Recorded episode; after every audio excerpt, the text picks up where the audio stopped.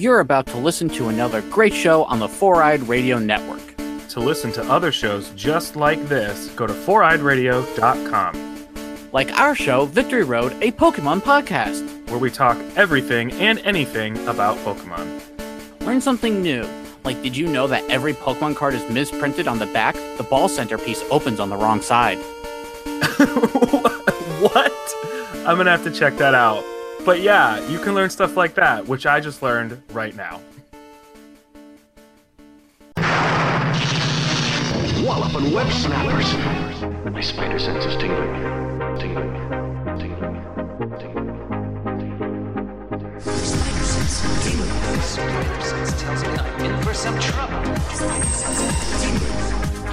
My spider sense is picking up trouble. Something's turning my spider sense on. My spider sense is tingling.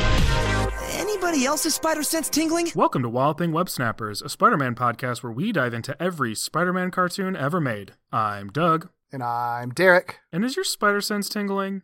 Grrr. I should have known. to listen to this show, find us on foureyedradio.com and wherever you get your podcasts. This podcast is brought to you by Revenge Lover Designs, illustration and design that fit your personality. For samples and inquiries, visit revengelover.com. We are once again talking about the spectacular Spider Man. We're talking about a season two episode. And if you're like, wait a second, I don't remember us getting to the second season, you missed one. Go back an episode. Listen to all of our production notes for the second season. It's sad, but it's fascinating. So do that and then come back here and talk Yeah. more about Spectacular with us because we like it a lot. We do. It's so good. It's so good. and we got a Kraven episode. We again. do. We got so many Kraven ones. We got a Kraven one like for so many shows, or at least like Kraven or the Hmm. Hunt or the Hunter. Like we've gotten one for all of them except 81 at this point, I think, of the of the main ones that we've done. Yeah, is that uh, Goblin has to be the villain we've talked about most, right? But I think Kraven. Um, Mm, he hasn't I mean Hobgoblin was in the 90s show, but we haven't seen Green That's Goblin true. in that yet. good call. So it's probably Kraven. Kraven is in 90s. Kraven is in Spectacular now. Kraven is in Amazing Friends. Let's just call him Kraven in Unlimited. Yeah. Yeah. That's at least four. Yeah. Yeah, man. That's damn, dude. Damn. he really gets around. Uh, well, we know. Uh-huh. Uh-huh. Oh, I knew I knew what I was saying. so, like I said, we talked a lot about production stuff last episode, but it is worth noting, just in case you didn't catch it, the show is currently available pretty much only on DVD and Blu ray, but you can purchase it on most digital platforms. Unfortunately, it is not currently streaming anywhere. So, if you're looking to watch along, finding it on DVD or digital is probably the easiest way to go. Yep, yep. This week we are talking about the Spectacular Spider-Man Season 2, Episode 2, and it is part of the engineering arc, the second episode in the engineering arc, entitled Destructive Testing. And the synopsis for this one per IMDb is as follows. Peter feels great now. Li- wait, what? Uh-huh, Peter yep. I, feels yep. Peter feels great now. Liz and Gwen appreciate him more as a tutor. Good lord. Russian big game hunter Sergei Kravinoff, who catches wild beasts with his bare hands and his quote pet lion Gulyadkin, fails to overpower Spider-Man. At ESU Lab, Miles Warren agrees to transform him with Leonin mutagen, Lionin mutagen, transforming him into Lion Man Kraven. What's funny is like I don't read the um the synopses for Spectacular Spider-Man because I am unspoiled on this show and I know that the the synopses have spoiled me to little things the show has done in the past. So that is the first time I've even glanced at that synopsis and holy hell. what I what I especially love about it is that it's like broken English, and I I mean to a point where it's like I, I it doesn't seem like someone who speaks English writes it. Maybe except well, and that's uh, fine. which, which is fine. The yeah, details aren't right. right, exactly. Well, and except the idea that like it also has like Leonin mutagen, which is like a collection of words that like don't necessarily need to be there, but we're still chosen for it. Like, yeah. you know, that's a that's a good way to put it. Like those are those are the correct words to use, but Yeah. it doesn't really fit in with the rest of the the, the terrible grammar and everything in it. So I, you know, Yeah. as we've said before, I just want to meet the person who's who writes synopses like this. Like Cool. I mean, good for you. Clearly, no one else is doing it. I just, Yeah. uh, you know, I want to pick that brain. often it's often a ride you know it often takes us on a journey so we we Uh-huh. appreciate him whoever you are Yep, yep, yep. So the uh, initial international air date for this episode was January 18th, 2009. Didn't air in, in the US until June 22nd, 2009. It was written by Matt Wayne, who we've talked about before. He wrote one or both of the episodes back in our episode 13. This episode was directed by Kevin Altieri. So this is someone who has worked on Spectacular before, but this is his first directing credit on it. He was originally a storyboard artist on the episodes Catalyst and Group Therapy, which are like two of the best looking episodes from the first season. So can can see why he would get upgraded to uh, to director um, if, if those are, are are things that he was in charge of. So Mhm. He he has like more storyboard credits than anything else. Uh, shows like Jackie Chan Adventures, Young Justice, multiple Scooby Doo projects as well. And he, as a director, did work on a few things, including Batman the Animated Series, G.I. Joe Renegades, Stripperella, Transformers, Rescue Bots, and Transformers Prime, and Stretch Armstrong and the Flex Fighters. nice well we get two characters introduced and spotlighted in this episode but the voice credits are kind of fascinating in their brevity. uh, the first character is Sergei Kravenov, or Kraven the Hunter. They say Kravenov in this. Yeah. Why do they do that? I don't know. So I'm mimicking them. Sergei Kravenov and Kraven the Hunter, voiced by Eric Vesbit, who we are pretty confident is in fact just one person, not two, because if you go on IMDb, it appears that he is two different people named Eric Vesbit, which seemed unlikely. So we're we're like 99% confident now that it's all the same person. What we do know for certain is that Eric Vesbit was an associate producer for the Spectacular Spider-Man at the time in some capacity. There are certain episodes he's credited to, but the way that certain things are worded, it seems like maybe he was with them longer than just those episodes. Not really sure necessarily how that that shakes out, but more importantly, he's not really a voice actor. He he did this and a couple other things, um, and at the time he was specifically there as an associate producer. So I saw a tweet from Victor Cook talking about this episode where he sort of said like, "Fun fact: one of our associate producers sort of like expressed his creative side for this one and and decided to voice one of the characters." So it it very clearly seemed like out of his comfort zone might be accurate, might not be. I'm Um, not so sure. what- Sounds like maybe it is accurate. Yeah, one of the the, so I, I have a quote from an interview, but but one of the things that he said on there is that he talked about that the impression that I got is I think he came to LA to be an actor, but I think realized pretty quickly that he wasn't really that into acting, and Okay. that's why he sort of moved into producing predominantly. it is fair to say outside of his particular comfort zone. Sure, sure, yeah, So the stuff that we weren't initially sure about, but are now also confident about, is that Eric Vesbit did go on to produce a bunch of stuff. Um, it seems like the biggest chunk of his production experience was as a production manager for about a hundred episodes or so of The Simpsons, which is a pretty big deal. Um, in the later seasons, I think somewhere in the twenties, I think mid twenties. hmm Also was a producer for Harvey Girls Forever and Spirit Riding Free. From what I could tell, the entire the entirety of both of those series, and then some stuff here and there as well. Obviously, the Spectacular Spider-Man, some other shows um, for a few episodes or a handful of episodes at a time. yeah. I listened to an interview with him on the Spectacular Radio podcast from a few years ago, just because we were, you know, because the IMD credits were so weird. So we just wanted to double check. And apparently, like he said that it was a kind of a fun anecdote. So like he was he was a producer, and being cast as Kraven was Greg Weisman's idea. I think he was just like saying that he just really liked kind of the natural depth of his voice, just his regular speaking voice. Mm-hmm. And you know, he knew that he had acted in some capacities before, so obviously he would be familiar with acting and he could do it. And apparently he just they said that like he just like one day just asked off the cuff like, "Hey, uh, by any chance, can you do a Russian accent?" And he just like did it, like he could do it. and apparently not only that, but he literally studied Russian in college. So wow. it's just like, well, I guess you're Kraven now. Okay, I mean that's pretty perfect. That's pretty perfect. So I can see how that sort of uh, the pieces just sort of fell in place for that. He does a good job. Like, Mhm. I, like good enough that I was very surprised he did not continue acting. But it sounds like if it wasn't for him, that makes sense. And we've sort of speculated that might be the case for actors along the way as we've talked about them. Because sometimes it is weird to see like an actor did a bunch for the like over the course of like three years and then just like stopped, you know. So Yeah. uh, this Yeah. sort of confirms, uh, at least in this case, very specifically, but probably for others as well. Yep, yep, yep. The other character that we're introduced to is Calypso, who is Sergei's companion.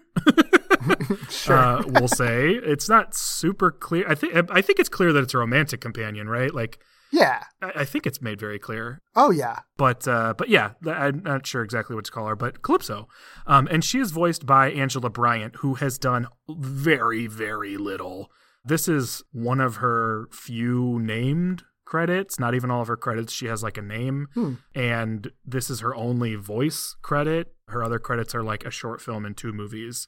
It doesn't seem like she's acted in like a decade, so not really sure like how they came upon her, where she came from, what she went on to do both of these people are very low profile as actors online so don't have a ton of information Yeah, interesting. Very Yeah. interesting. I mean, she does a she doesn't get a lot in this episode, but she does a, you know a good job with what she's been given. So yeah i mean when you don't have a lot to do like all you have to do is not totally screw it up and she doesn't do that so Yeah. for, by that metric she does a really good job you know uh-huh. um, i'd be curious to hear more from her because she probably was good at it i guess so um, and the character's interesting so i would Yeah. I, I would love to see see more definitely i think i know the answer to that question but i won't say it sure, sure, sure, sure. because I would like to not know the answer to that question.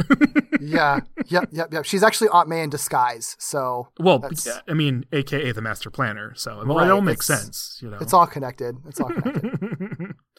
That's all we got for production. So we can we can dive very quickly into this episode if you are ready to go. yeah, let's do it because it opens on an African plain where Sergei Kravinoff, who is very quickly shirtless, is helping a group of I guess yeah, I conservationists. Like I It's not really clarified who he's with. Yeah, because I don't think they're like big game hunters because they are only trying to take down a rhinoceros because it's like mad with fever or something like that. I like I got from context like what they were doing. I just don't know what to call them.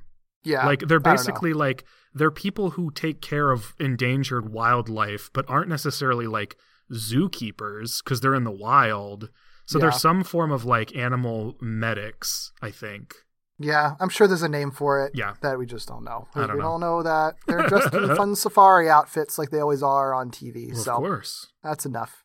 But yeah, so they're trying to like tranquilize this rampaging rhino, but they say that like the darts aren't working. So Kraven, you know, being like the manly, like exuding fierce sexual energy horn dog that he is, just strips half naked and just like jumps on it and literally like rides it around, like holds on to his head for a while and eventually kind of like manually like calms it and knocks it out. And he's like covered in way more scratches than like the the '90s Kraven was when he was supposed to have been like deathly mauled and had like no marks on him. i i like this sergei design I do too. i do too. You know, I a lot wish as as usual wish there was more um wish there was more body hair but a this show just like doesn't really have that It's like it's Yeah. so so simple so forgive it and b he gets plenty of body hair later so Yeah. it works out in, yeah, it that's a good point. Like the flatness and like um like sort of lack of texture the show typically chooses to have. Like it would almost be weird for him to have body hair. I'm with you on Yeah. that, but given that sort of exception, I really like the Sergei design a lot. There's something about it. Like I don't know what it like normally Kraven like like I get I get Kraven, but I'm like not here for Kraven necessarily. hmm But there's something about this design that like makes him more contemporary than he normally is because he's usually sort of like an old-fashioned machismo type of sexuality. You know what I mean? Yeah. Um, and this show that wouldn't really fit. So what they do and adapt him to be feels like faithful to Kraven, like you'd recognize him, but uh, feels like a lot more contemporary than he would normally be drawn to be. Yeah, I, I have a hard time knowing what it is either. I think maybe it has to do with how he fits in to like the character designs we're more familiar with, and like Mhm. it does like just kind of like his his just full body shape and head shape and the way that his like facial hair is. Well, his facial hair I think is important. Like it's the way that they do his facial hair is like super balanced, not just like symmetrically, but I don't know, like his eyebrows and his mustache balance out in a way that like makes his face really pleasing to look at just through like multi-axied symmetry. I don't know how to describe it. Huh. yeah, I can see that. I can see that. Yeah. Yeah. It's interesting. know. Yeah, I dig them. I I agree. I really like the design. And honestly, maybe it's just because Kraven always kind of looks the same. like, so it's cool to see That's something true. different. That's true. sure. It's like it's like a nice like deviation from the norm, but in a way that doesn't feel like anything in any way radically different either. Yeah. It's like that perfect balance of doing like a kind of an update without Yeah. radically changing it. And before anybody comes for me, I know that there are adaptations and versions of Kraven that don't look like the classic version. This is a classic version adapted in a new style. That's what I mean. yeah, yeah, yeah, yeah. Totally, totally. And especially of the ones that we've seen that Yeah. all generally just look very similar. right. Yeah, that's it. That's yeah, it's interesting. I dig it. I like this version of Kraven generally. I think this version of Kraven's funny. Not to like jump ahead or anything. I think it's funny because in this first scene, he seems very like typical Kraven is like exuding that sexual energy and like that confident like kind of machismo. But like he's kind of doesn't really have that through once he gets to New York, which I think makes a lot of sense. Like he's he's kind of like a little bit more of a loser in New York. Like he's still cool and he's still like fierce in a way, but like he's not just I don't know. I think like this episode kind of like puts Kraven in his place in a way that I don't think Yeah. is often done, but in a way that feels very appropriate and still doesn't make him like look like it doesn't like disrespect him or whatever, even in the way that it does with like comically with Mysterio. It's just sort of like almost despite the genetic engineering angle that happens, like it's a more realistic take on like if a big ha- game hunter came to New York, mm-hmm. he would be just really goofy and weird and not actually be able to really do as much as he thinks he could. Yeah, it's a different take on his his relationship to the environment that I I wouldn't say is better or worse. It's just like explicitly different. Yeah. And so I could very easily see preferring one over the other. I, I don't even know where I fall on that. Like, I think maybe I prefer a, a more traditional take on it, but I really enjoy the way they do this. So I have no complaints with this. Like, I think it's it's really clever and smart. So it's interesting to do it this way. I mean, they did it well enough that there's no like clear cut better or worse, like in an objective way, I don't think. I think it works in this show, and I don't think that it would work in most other shows. I think is the case. I think this Sure. is like the one instance where it would, and it's good that it doesn't happen often. I think that's where the kind of confusion is. But That it works sense. great in this show for the type of world that they built. I think for sure. Cool. But yeah, so he he is cool cool enough to knock out a rhinoceros. That's great. After he succeeds, it looks like he's about to be attacked by a lion, but that lion turns out to be his friendly pet companion friend named Guyatkin. And I googled that that name, or at least the spelling of the name that I found, and shouldn't f- pick anything up. But I wonder if it like it means something or it's based in something. But I don't know. It's got to mean something. Yeah, it can't have just been like a random collection of letters. I'd hope it Right. isn't. Right. But yeah, so you know he has a, a, a, a pet slash friend lion, which is cool. That shows how like badass he is in the jungle, and even like rubs the lion's belly and everything. It's really cute. In addition to that, he is also met by a woman named Calypso, who delivers him some information from what she refers to as their anonymous friend in America, which implies that they've had some kind of connection before. And this information is actually like newspaper clippings and everything of Spider Man.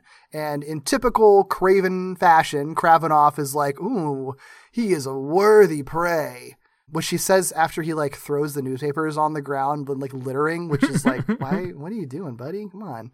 But yeah, so that's that just starts off the episode pretty quickly. They they just set off to New York so he can begin his hunt. You know, I thought for a moment that he was actually that they were going to throw us for a loop and that he was actually going to go to New York to hunt rhino. Yeah. Because because when you see the papers that Calypso delivers to him, the first image you see is actually of Rhino, not of Spider-Man. So it's like, oh, that's a cool twist on it. Like that's a It cool way to go about it. And it would actually make sense given Rhino is based on an animal he would encounter in the wild. I mean, they literally encounters it in this first, like a- Yeah. a rhino in this first scene. That would be really clever, and to see Spider-Man trying to like help, like save Rhino from Kraven, like how how that would be a really interesting episode to see. I would love to see that episode. Oh, that would be so much fun. right? Holy right? shit. Okay, well, you're brilliant. Yeah. That's Yeah. good. That's Yeah. really good. I dig that. Oh well, that's definitely not the one that we get a much more traditional one, but there's certainly some twists in this episode that even even with that. And just real quick, the opening sequence for this one, the the the characters that are spotlighted are again Gwen and Liz, but instead of Norman, he is swapped out with Flash. Yes. Which Fun fact this is why I had my theory last week that it's not just like characters that are like prominent or whatever, because Flash isn't very prominent in this episode, and in fact has literally one line in this episode that he is spotlighted on the opening credits, and that one line is just like saying like 90, 30, 50, like whatever football speak he's saying Yeah. but like what happens to him like affects the people around him significantly and will surely like affect him down the line which Yeah. is which is very interesting so it makes sense that he's spotlighted but it's definitely like it's different it's it's it's interesting that it's not just like characters that are there a lot like Yeah. it's actually kind of thought through a little more cleverly i feel like Holds up so far. yeah so, I mean, we cut to New York, but uh, we cut to Peter. So, back at school, uh, we see that Peter is finishing a test early and turns that in and leaves Mr. Warren's class. I never got to do that in high school. I could do that in college, but I never could just leave class early because I finished a test early in high school. I don't know about you. only when i was taking like standardized tests or it was like ex- like exam week or something Okay. Um, yeah, yeah, that would make sense. Yeah. Yeah, but that's and that's only if you were like someone with a car, like Right. So yeah, but I guess you know they're in New York, so they can walk everywhere. So I guess like sense. the implication is also kind of that this is maybe the end of the day, right? So maybe it works. yeah, yeah, yeah, yeah, yeah. That Yeah. could work. Yeah. So he leaves he leaves class and he's, you know, he he's in the hallway and they do this weird thing where I guess it's not that weird, but an unexpected thing where he walks into the hallway and his spider sense goes off and I guess this is meant to be like it's I guess it's I guess we're meant to for a, a hot second believe that Kraven already found him. Yeah. but it's actually just it's Kenny and Rand throwing a football around in the hallway. So uh, that's fine, I guess. Um, Well, I think it also is setting up the like kind of joke that they have with Gwen, like right after that too. That's true. That's fair. That I think that's also fine though. it's, Yeah. It's, it's, Yeah. it's- I don't know. It's uh this interaction. It it's it's for me. It's just fine. So Sure. he he's approached by Kenny and Rand who ask him when Flash will be finished, and they you know har har at the fact that Flash isn't good at math, so it's going to be a while. Gwen, however, is good at school stuff, so she pretty quickly exits the classroom right after Peter as they're still talking in the hallway and dodges quite incredibly a football that Kenny tosses to Rand. Like just like Peter did, but without the spider senses. So like yeah, there's a joke there, but I don't know. It's, it's, It's, well, fine. for- they're clearly foreshadowing that she's going to become Spider Gwen, which was a character that definitely shit. existed back then. this is where the idea came from. right. I do really, I really love like this like fabulous anime shot that they have of her just like after she does the dodging though, like the slow mo shot of her of her face. Oh, okay, gotcha. I was like, what anime shot? But yeah, I don't know if anim- anime shot's probably not the right like word for it, but just like the just like the slow motion, like just adjusting her glasses like Yeah. confidently after she does it. Like it's so out of place for this show. It's so good. It made me think of like an anime type of thing. I guess. Yeah. No, I get you. I get you. And I, I guess I do appreciate that Peter like sees this and admires the fact that she does it without spider sense. For me, it's not like a huge payoff, but it's still like I guess it's fun. It's fine. It's fine. I don't know why I'm hung up on it. I like any anytime they do something cool with Gwen because she's so she's so often sh- shat upon that it's always nice when she gets to have like a cool, neat moment. Yeah, yeah. And it is it is cool. She's cool. So yeah. I'll accept that she just gets to do cool stuff because she's Gwen. Yeah, yeah. So, like I said, Peter admires that she's able to do this uh, just without spider sense and decides, like, okay, I got to talk to Gwen. I have to talk to Gwen. I'm going to talk to Gwen. I need to tell her how I feel. But instead of actually telling her how he feels in that moment, he's like, well, I want you to know that I got the internship at ESU back. And she's like, okay, cool.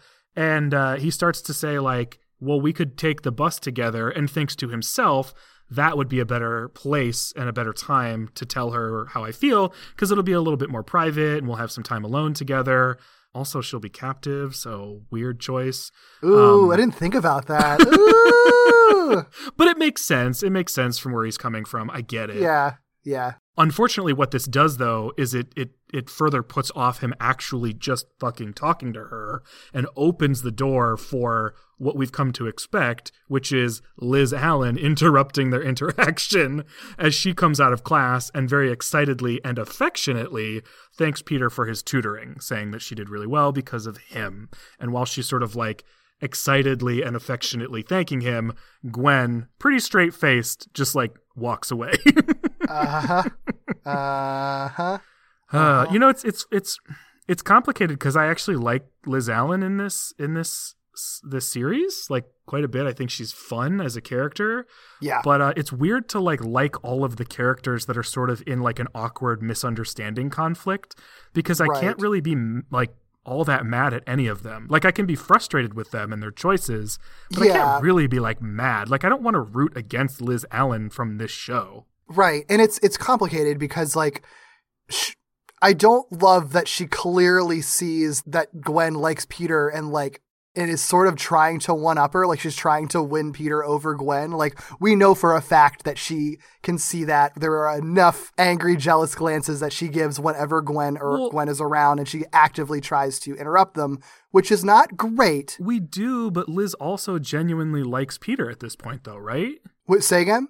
We I think we're meant to believe that Liz does genuinely like Peter though, doesn't Oh no, she? that's the that's the thing that makes it complicated. Is Yeah. that like that's they, that's the reason that she's jealous. It's not because she doesn't like Gwen. I'm sure she thinks Gwen is probably. I'm sure she would not. Even, she probably doesn't even think about Gwen outside of this. Honestly, I think it is just because she's viewing it in a typical like heteronormative, especially high school way, where it's a competition and like you have to win by like getting the guy that you that you're into over the other person who's into that guy. And that sucks but i understand why she's doing it. Like totally she's just doing you know doing the thing that that plenty of people have done that people have been told to do. And honestly like the thing that we're saying that gwen should do by actually like talking to peter straightforwardly instead of being so passive is what liz is doing like correctly. Like she's Right. being super she's not giving any mixed signals. She's being, being so clear and giving peter every opportunity to ask her out or at least like reciprocate those feelings. And that's what you sh- you know that's kind of like what you should do if you're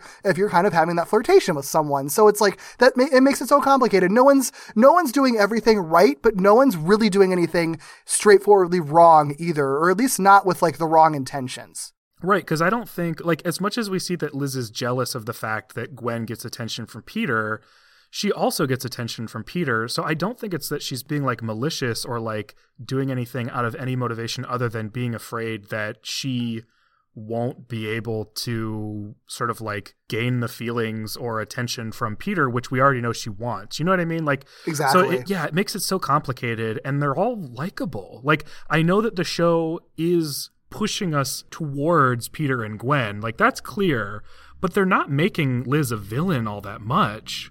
no Like it's really just like a glance here and there, or the fact that she like doesn't like that Peter gives Gwen attention, which you could take issue with, but given that everybody's technically on the same playing field and sort of on the same level, like it's not it it it's hard to make that feel malicious. Yeah. Well, and you know, I think like it's frustrating because like as much as I want to see Peter and Gwen together, as much as I think that they would be cute together and be good for each other, I think Peter and Liz would make a nice cute couple too. Like I very actively shipped Gwen and Eddie, so I would be fine with Peter ending up with Liz.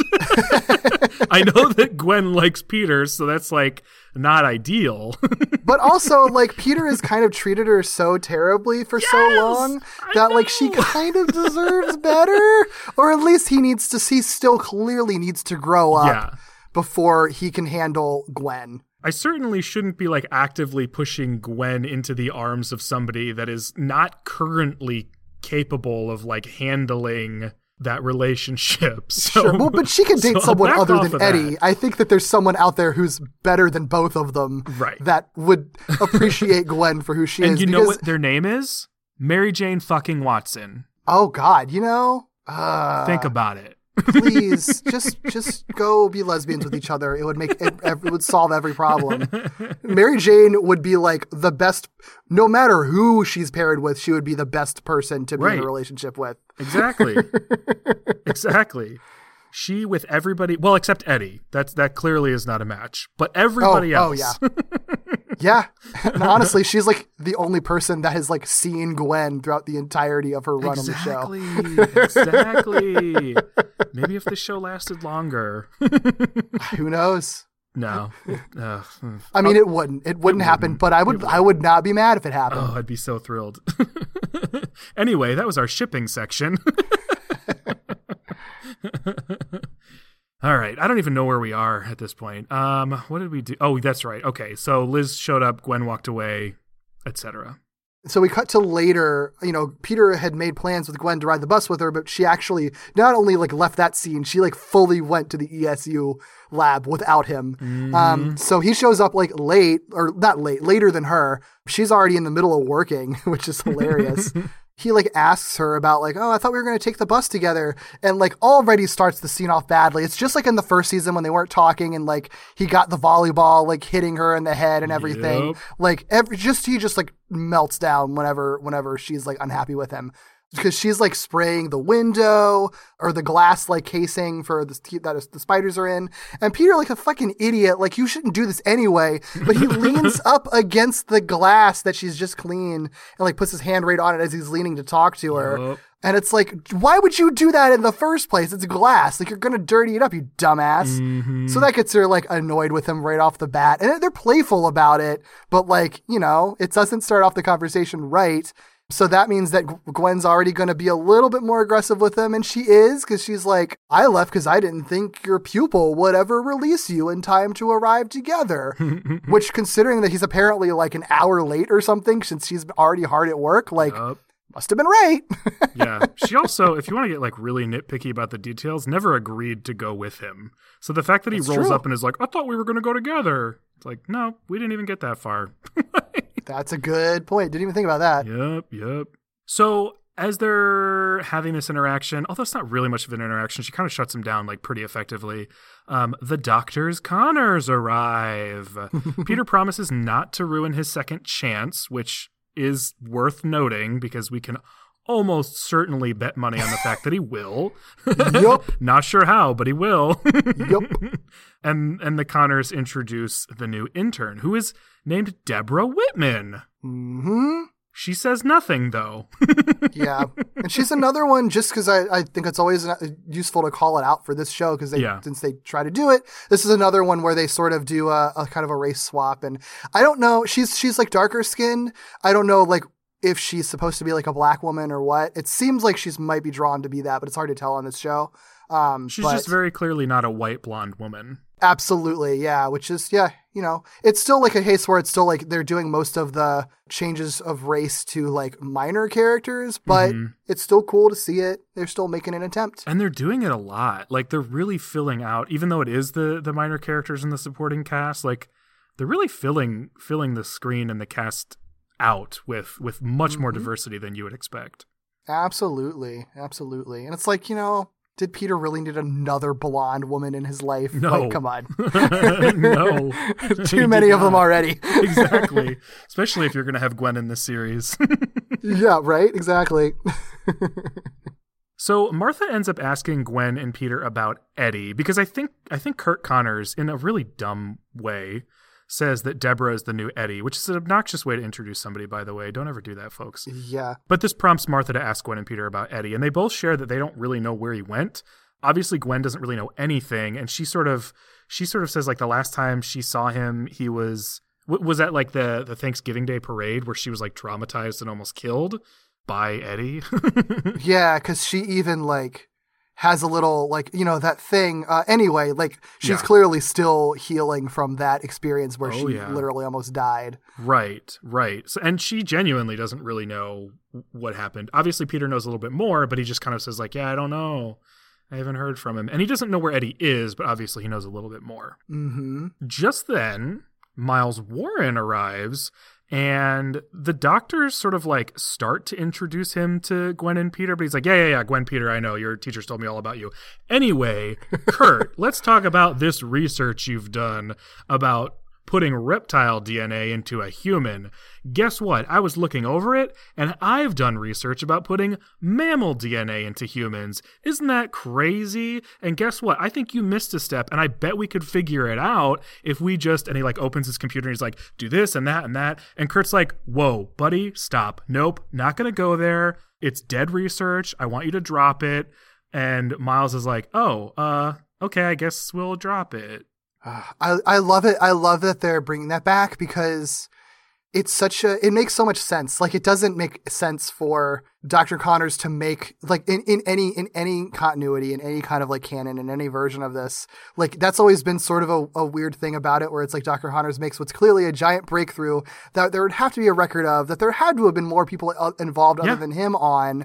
Like there's going to be loose hanging threads and he can't just go back to a normal life after this. And I love the fact that like this show clearly as far as we know isn't doing the like Jekyll Hyde thing where he just like gets angry and turns into lizard or at least like they haven't yet if they were planning to. Right. But instead, the lizard is still haunting him just from being a thing that exists that he'll never be able to fully cover up because that research is obviously out there because that was the main thing that he was doing for presumably years. So Right. of course, of course someone's going to stumble on it and be like, "Hey yo, dude, what's up? Why'd you stop doing this? This seemed cool." Right. Remember that badass science you were doing that was like basically making science fiction reality? Right. I didn't right. forget it. yeah and it even like you know the the thing that miles i think figured like mentions i think he explicitly mentions like um like electricity or whatever which was the Yeah. key to solving it back in the original episode. So it's like all that research is out there without the one final honestly very simple step to make it all work. Like of course this is going to happen. It's just such great it's such great writing it's such a great way to like quickly introduce this character that is already becoming an antagonist, not because he's like a villain yet, I guess, or like, but just because like his inquisitiveness and like lack of like emotion and care for any of these characters is just going to create like you know uh, roadblocks for everyone and just throw out these these problems you know like just naturally Well, it's a bad mixture, right? Like he's a guy who cares in almost a Doc Ock type of way, like cares most about the science, right? But the science that he is is stumbling on is science that we know will take him into a really bad place. He doesn't know that, so he's just sort of enthusiastic, but we can sort of see the mixture brewing. And the fact that he's sort of aggressively dedicated to the science is not the kind of person you want stumbling across that kind of research. It could have been literally any other research that he was super stoked about, right? It could have been renewable energy, and he would have been just as aggressively dedicated to it, but we just we would know that that isn't going to turn him into Blizzard 2.0 or enable him to create something else or whatever, you know. We have the background to know that this is not the road he wants to go down. it's all good it's a good show Very good good well written show Imagine that. So uh, later that evening, Spidey's kind of web slinging, and even though he's like like thrice now had a revelation about Gwen maybe being the one, he's just like, I'm just so confused because Liz likes me too. Yeah. Well, Oh, boy. again, though, he knows Liz likes him, so I do get Yeah. it. I do get it. yeah, yeah, it's frustrating, and you know he's shown interest in Liz before before Right. he knew about Gwen, so it all makes sense. It's just so frustrating because it's just like that's that's always been his problem is his indecisiveness, and it, you just can't. He, no matter how many times he thinks he comes up with a revelation, he's not actually making up his mind. Like he actually he never makes that connection from reaching a, a like an understanding about something and like actually taking action on that knowledge that he's Yeah. obtained about it. I want to know what this particular dynamic, this sort of love triangle that's happening, I want to know what it would look like to somebody who doesn't know who Gwen is supposed to be or who Liz Allan is supposed to be. You know what I mean? Hmm. And and I think they would still sort of I think they'd recognize that they would be rooting for Gwen, but I think they would be I think they would be more open to any outcome. Yeah, I mean, I think so too. And I think this show's done a nice job of sort of like, you know, as we said before, it kind of plays with your knowledge of things, but it also like doesn't let that knowledge restrain them at all cuz like you have Mary Jane involved in all this and she is not even Not even not even a blip on Yeah. this on this on this romance radar. Like that ship has sailed. There seems to be no indication that she and Peter will ever hook up. Yeah. Like Yeah, and it's, yeah, it's a non-factor. It's yeah, wild. yeah, which is so it's just so it's such an interesting thing. So yeah, I love I would be interested to know too though. It's like I love Or, or you know, if you're someone, you know, at this point, only the only Spider-Man movies were like the Raimi movies that had come out, so the only love interest people really were familiar with would be Mary Jane. So if you're only familiar with those movies and are watching this cartoon, and you're thinking like the one person that I know like usually hooks up with Peter, from my experience, is not even a factor. You're almost going to the Gwen and Liz thing, kind of just totally objectively, like without That's any true. Any idea.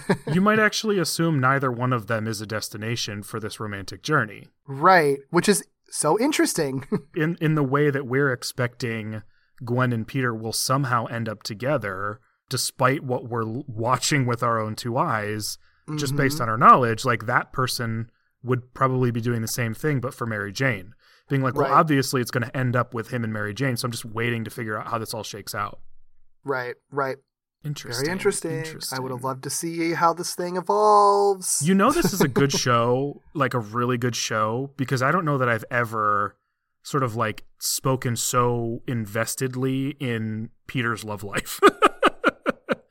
they make it so interesting. It is because I think that they do such a good job of layering it with complexity that it's not just because I think that's the pitfalls of a love triangle is that it's it it always ends up being so formulaic and there's and mm-hmm. it's sort of like you just are going to choose one side or the other and that's it and they're just going to be like they both like the guy and the guy has to choose and sometimes it's Yeah. gender swapped and that's about it but like the idea that like they've sort of built both of these people up like what starting the show you would never necessarily assume that liz would actually really truly be a real love interest for him you can see that maybe she's thrown in there for for just to complicate things but i think even by the end of the first season you can be like maybe she likes him but like we don't know if this is going to be like serious. And for that to be like the core love triangle at the start of the season it's sort of like there's already so much history behind both of these characters and they both have such different sort of reasons it seems like for the way that they're acting and interacting with peter that it makes the love triangle not feel just like a formula love triangle. It makes it actually feel like a lesson that needs to be learned by Peter for how to deal with being in a love triangle Right. rather than a love triangle for love triangle's sake just to get drama. Like this is a thing that Peter has to learn as, as a way to deal with his indecisiveness. Yeah, it feels like an active part of his maturation as opposed to just like a saucy element of the story. Right, right. Good show. Good show. Good show. Hello, amazing friends. We just wanted to take a quick moment to shout out our spectacular and up patrons Gemma Nicole, Katie, Joe, Greg, Mike, Flux, and Eric. If you would like to join our Patreon, we have a ton of great bonus content waiting for you. We have our Spider Bites, where we talk about pretty much whatever we want in the Spider Man universe, such as comics, like the current Miles Morales series, and classics like Kraven's Last Hunt. Sometimes we do deep dives into Spider Man stuff, like our miniseries on the unmade Spider Man movies. Or we spin off into other topics, like the Blade movies or the Firestar comics. Sometimes we'll do some bonus content just because we happen to have it, like peeks behind the curtain or how we make certain episodes. And if you join us at the $5 spectacular level, you also get access to our After Dark commentaries, where we let loose and talk about shows that aren't Spider Man related without a filter. Shows like Gargoyles, Batman Beyond, Muppet Babies, and more. Ultimately, these are the types of things that we're gonna talk about anyway, so recording it and making it available on Patreon is our way of saying thank you so much for supporting this show and letting us do the types of things we really want to do. Whatever tier you opt into, thank you so much. Whether you're an avid listener or just stopping by, we appreciate that too. From your friendly neighborhood podcasters, thank you. So yeah, so he's he's he's swinging around thinking about Liz and Gwen, trying to figure out what to do about that. And we see that Kravinoff. It's so weird saying Kravinoff is Yeah. uh, is stalking and eventually attacking him. And he does this with a bow and arrow. Holy shit! Like Spider-Man stops to like think on a billboard, and Kraven just like nearly hits him in the head with a with an arrow. Like it's incredible. Uh, obviously, Spider-Man has his spider sense, so he dodges a bunch of arrows that are slung at him and swings over to where Kravinoff is, and the two begin to clash. And though we see that Spider-Man is challenged by Kraven, he manages to keep the upper hand pretty much throughout the fight. And this is I talked about this last week. I really like the the type of confidence Spider-Man has throughout this episode actually and that he had throughout the first episode of this season where he he's challenged by Mysterio and he's challenged by Kraven, but there never feels like a point where Spider-Man isn't confident he can or will have the upper hand. And I don't want to see that all the time, but I just like the way they do it in these two episodes. And I, I'm not even sure why or what works about it. Maybe I'll figure it out by the time we're done talking about this episode. But there's something really like attractive about the type of confidence that he exudes in this episode that makes him likable instead of obnoxious. I think it works because Mysterio and Kraven are both like I guess in the in the scope of Spider-Man's rogues galleries, they're kind of like B-listers essentially, Sure. which isn't a thing to say with any disrespect or anything. Like I like both of these characters a lot. I've made that very clear Yeah. in the past, but you're never going to be villains that that typically, unless it's like a wild story like Kraven's Last Hunt, Sure. most of the time they're not going to be characters that challenge him in the way that Green Goblin and Venom and Doc Ock do. Those are that's that's why those are always treated as like the top tier ones for him. That makes a lot of sense. You're not like expecting his world to be turned entirely upside down by those two. Right. Like they're characters that like you know full well that he's going to beat them like in a normal Yeah, way. That's actually a good point. Like you kind of know that he's going to beat them or at least that that they're not going to turn his world upside down. So maybe it would almost feel disingenuous to make him uh, really struggle or doubt or something like that. Or not disingenuous, but it doesn't feel disingenuous to make him confident. Right. Right. That makes exactly. sense. I- that makes sense. Yeah. So this first fight, um, like I said, he manages to mostly keep the upper hand, and he does this with his webbing and his strength, two things that that Kraven could have been told about but hasn't experienced firsthand, um, and that's probably the the determining factor. Spider-Man is able to web a set of knives out of Kraven's hand. He's able to break out of one of Kraven's bear hugs simply with his strength, and he manages to trap Kravinoff in a web net, uh, which Kraven's never experienced before, clearly, uh, being captured. and so Yep. he's totally like, totally thrown off. Like, what is happening here? Uh, Yep. This is wild. Like, he's, before he gets mad, he's just baffled. Yeah, it's so funny. It's so funny, which I think makes sense because I think it's made clear very shortly after this when he gets like just like beaten like pretty easily that it's just like it's because he's super confident, uber confident that he can handle this, but he's actually not at all prepared for like New York superhero supervillain fights. Yeah. Like he's not he's not actually prepared for that, which is a really smart way to handle this. Mhm. And I, I would imagine that these two characters, had the roles been reversed, if Spider Man somehow found himself in Kraven's domain, they would write that appropriately too. Like, it's not Yeah. like Spider Man wipes the floor with him, it's just that he has advantages and he Right. uses them really, really well. And Kraven just Right. can't anticipate that. Yeah, yeah, right. It's it's a good it's a good sequence and it's a smart sequence. There's a lot of really good really good lines and quips in this one too. In in this in this sequence too. Yeah. I like the whole like, where'd you come from, Mother Russia, by way of Mother Africa, and then Oh, two moms, and you're still so ill behaved. I love that. I do. Kraven has two moms, confirmed. Yep, yep. I think my favorite one though is like Kraven giving this whole monologue about how he's gonna like eliminate his prey with with like dignity or whatever like that. And they're usually silent, and then Spidey's like, "Prey, silent, dignity? Oh, you don't know me at all." Yes. Oh, Spider. Yeah, Spider Man's so good in this episode. Yeah. I, I I love the way he's written in this one, and his dialogue is so good. All of his quips are really really fantastic. Hmm Uh, But yeah, so you know, despite being completely like befuddled by the, the the web net, Kravinoff is able to actually break out of it. And he's surprised and angered that like Spider-Man was able to break his grip and trap him back because he's just like, this isn't supposed to happen. The prey doesn't fight back. What's happening? Like you're not in Africa anymore, buddy.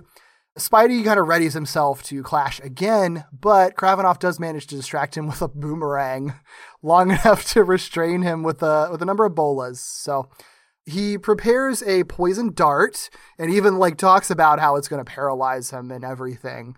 But Spidey's like, nope, it's fine. And he very quickly like gums up the blower with his webbing and breaks free of his restraints. And that's, I mean, it's the the the final plan of Kraven does not go very well at all. no, no, and it's interesting to see. Like, I mean, we'll see why they do this.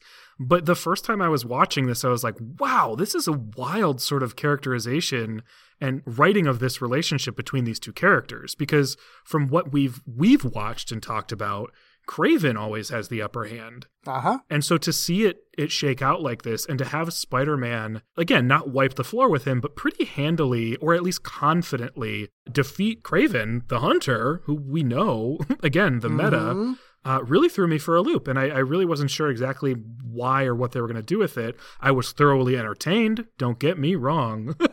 but I was Yeah. like this is wild. Like what are they what are they doing cuz it's so quick, you know? Mm-hmm. He defeats him twice in like 5 minutes. Yeah, it's great. It's so it's so interesting. Yeah, and it's so unexpected. Like this is one I know I definitely didn't know about like what what becomes of Kraven in the last half of the episode.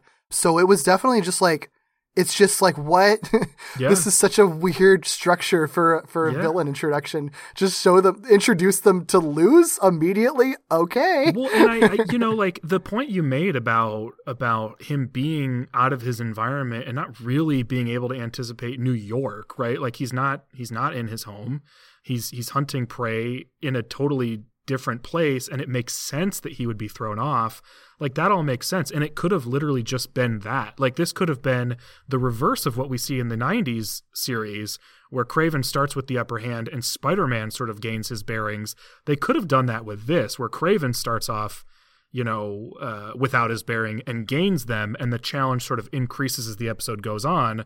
The challenge certainly increases as the episode goes on but it's not that you know like they they go about it a different way um, Right. and I kind of dig that Yeah, yeah, I do too. So yeah, so you know they they're both they're both free, and the pursuit's kind of continuing. When Spider-Man runs away, the two brawl on the street for a little bit. Spider-Man does take a couple of nasty hits. Like Kravinoff isn't isn't a nobody. nope they're beating the shit out of each other yeah, he's just you know he's just not as good as he thinks he is. Uh, but he does manage to tear Spidey's costume with the spear, which exposes his thermals, which are like heart decorated. which they make a joke about, so I appreciate it. The Yep. underwear isn't the joke. yeah, it's it's a funny little joke because it's like I appreciate that Peter like had no qualms about buying thermals with heart shape on it because it was cheaper. Yep. Like smart guy, you don't let your toxic masculinity get in the way of of buying buying non macho thermals because they're because you're low on money. You should fucking do it. but even comments on it. It's like, dude, it doesn't affect my it doesn't affect my machismo quotient. Which you know, Spider Man's still beating the shit out of him, so like Yeah. he does nothing to prove. It's fine. exactly, exactly. Beat you up in my heart long johns. Yeah, which I guess like if you consider Kravinoff to be kind of a, a like an old fashioned kind of guy, like that's almost like twisting the knife on him. That like he's not only beaten by the thing that was his prey, he's beaten by something that he's considering not macho because they're wearing thermals with hearts on them. You know, like that's even like worse for him. yeah. Also, just a generally great detail because they brought up the thermals in the first episode, not this one. So the fact that Yeah. it's revealed that he did in fact cross that off of his to-do list in a totally different context, it's what we've come to expect from the show. It's all in the details.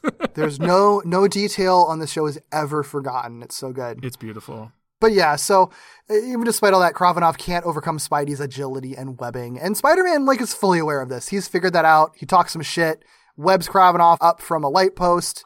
He's beaten. Everybody's laughing at him. He's helpless. It's just the, his worst day ever. Yeah. It's uh, and yeah. Spidey's like, all right, all done, bye. Like it's just the most like kind of pathetic beating that any supervillain has ever gotten in their like debut appearance. yep, and it's and it happens to Kraven of all people. right which and it's like he's not getting any like he's not using any like special herbs or super serums or whatever Mm-hmm. he's literally just a dude like it makes sense like why would he beat Yeah. spider-man he's a dude like that's all he he's nothing else Right. he's a Yeah. dude who is good at hunting okay that's fine yeah.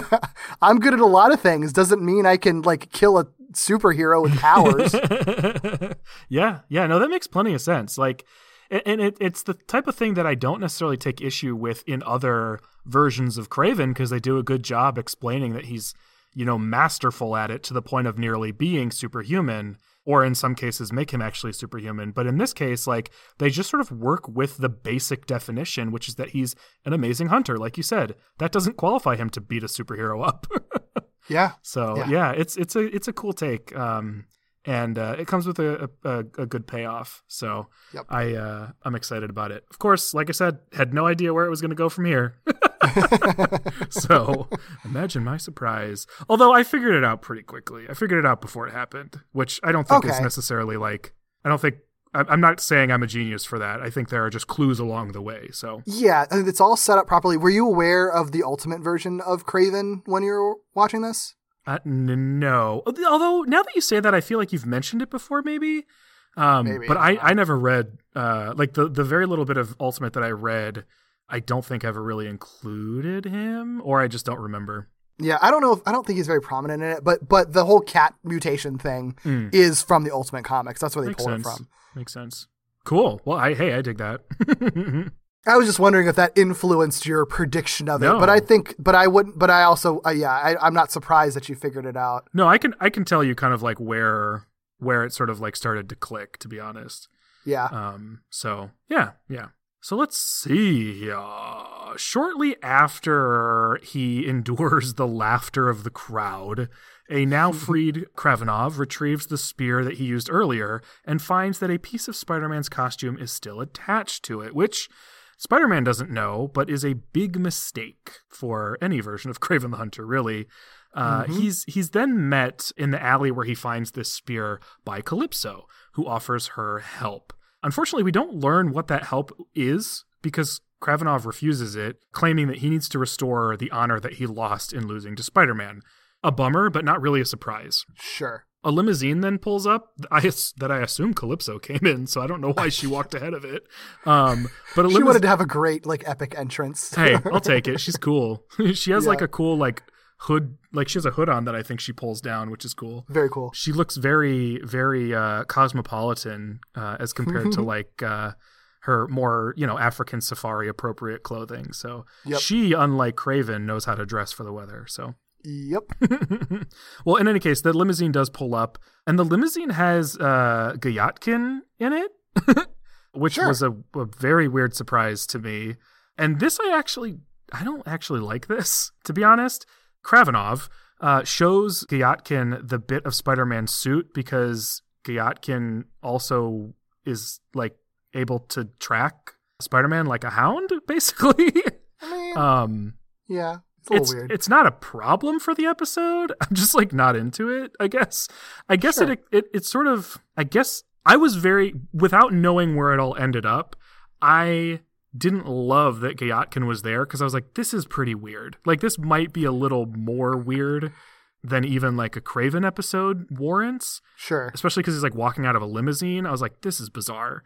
It does sort of explain itself, so I, I won't say overall that it doesn't make sense for him to bring his lion to New York, hmm although that is sort of a results oriented approach. So I'm I'm, Yeah. I'm in the air about bringing your lion to New York to hunt Spider Man. if from a narrative sense, it gets him where he it gets him where he needs to be without him having like super smelling sense, which is an important factor for him to not have at this in this version of him. yeah, Um, yeah. So like, but but I agree. It's it's weird. It's silly. but he is still like a master hunter. Like I wouldn't have. I mean, yeah. I guess he he would. It yeah. It makes sense. He's not going to be able to track Spider Man throughout New York City. If it were the African Safari, maybe. right. Right. So yeah, it it makes sense. Honestly, it, it might have been cooler to just have Calypso help him. but uh, I don't know what we have to anticipate with Calypso, if anything. So we'll see. Maybe Yeah. that'll reveal itself later. But Yeah. not, not sold on Gyatkin, even though he's cool. Sure. it does give us a, a, a fun sequence where, like, since he is tracing, like, Spider Man sent through New York, like, they just kind of get, like, the usual stops that he's been at, like, including Oscorp through downtown. My favorite one is that you see him at the Bugle, and all of this is done with, like, just, like, instrumental music. Like, there's no dialogue or anything. So you see him at the Bugle, the, a lion facing Jameson, who is clearly just, like, yelling at the lion. Okay. but. That's worth it. That's worth it. Yeah, which is funny because like. So far of these two episodes that we've seen this season, Jameson has this is only his only appearance and he has no lines, but you see him yelling at a lion in his office. Like that's rad. I love that. Okay. uh, yeah. The, again, results oriented, but the payoff works, I guess. Right. I uh, I do love the sort of like weird montage of him just like walking through downtown or through the Daily Bugle with like a lion. So Right. I guess the Right. joke is worth it, guy. You can stay, Gyatkin. I do like the implication that like if he didn't get stopped at the last place that he's that he that we see him stop at that we'll get to in a second, like he would have kept going like backwards to the places that Peter's been at.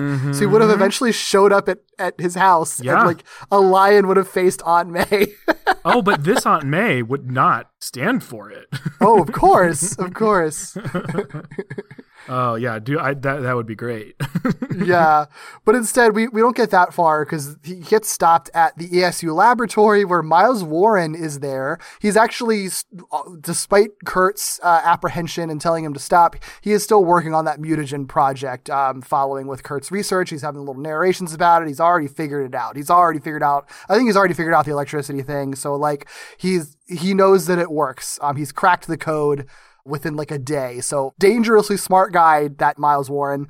He's also like has the best reaction to a lion and African Russian hunter showing up through like the skylight in the lab that he's just started working at. Because his initial reaction to seeing a lion approach him like, you know, scarily, like on the prowl is like, oh, interesting. How can I profit off of this?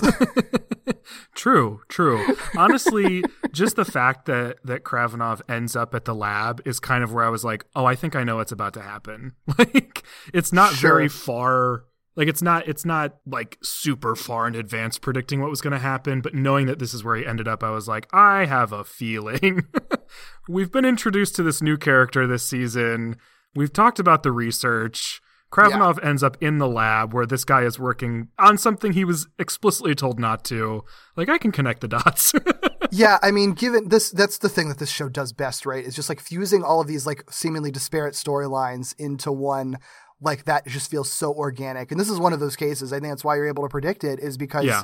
it makes perfect sense that the mm-hmm. dude wanting to do genetic engineering research and just got access to it, and then is introduced to a dude who could be manipulated into being genetically engineered. Mm-hmm. Of course, like what? That's and these perfect. pieces do fit together. Like as much as it feels or it could feel like of course these two are going to cross paths. No, they actually I mean they perfectly set up why Miles Warren would still be there and they perfectly set up how Kravinoff gets there. I mean there's nothing about it is really a coincidence other than timing and that's Yeah. that's a coincidence that's that's easy to to accept, you know?